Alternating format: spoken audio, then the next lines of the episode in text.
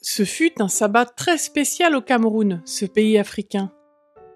En fait, ce sabbat fut remarquable dans le monde entier. Le troisième sabbat du mois de mai est la journée mondiale de l'aventurier.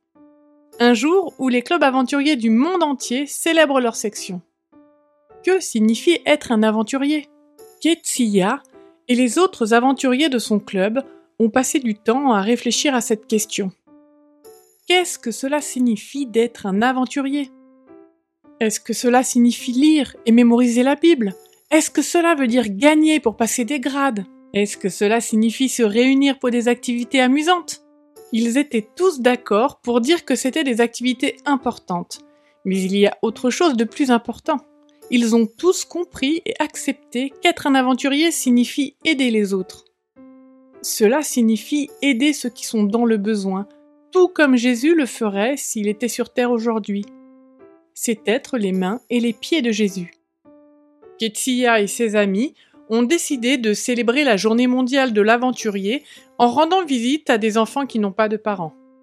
Le sabbat après-midi, Ketsia et 14 autres aventuriers sont allés à l'orphelinat avec un maître guide adulte.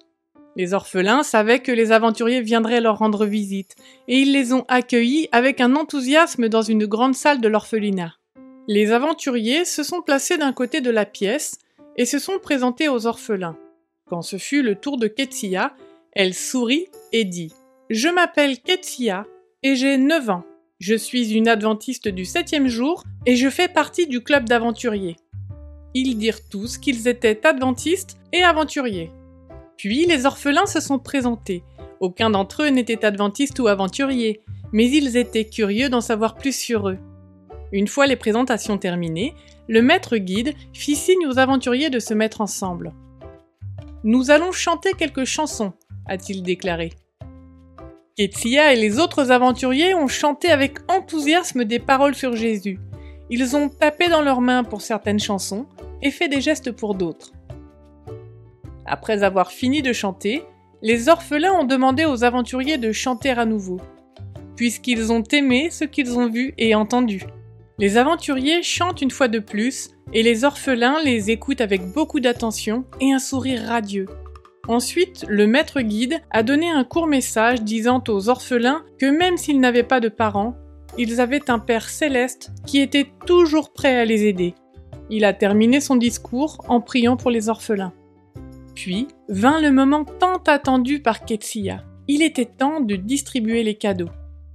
Ketsia et les autres aventuriers apportèrent du savon pour les offrir. Les orphelins n'avaient pas de savon et ils devaient parfois prendre des bains et laver leurs vêtements sans en avoir. Ketsia tend deux barres carrées de savon brun à une fillette de 6 ans. La petite fille a fait un grand sourire. Elle était si heureuse.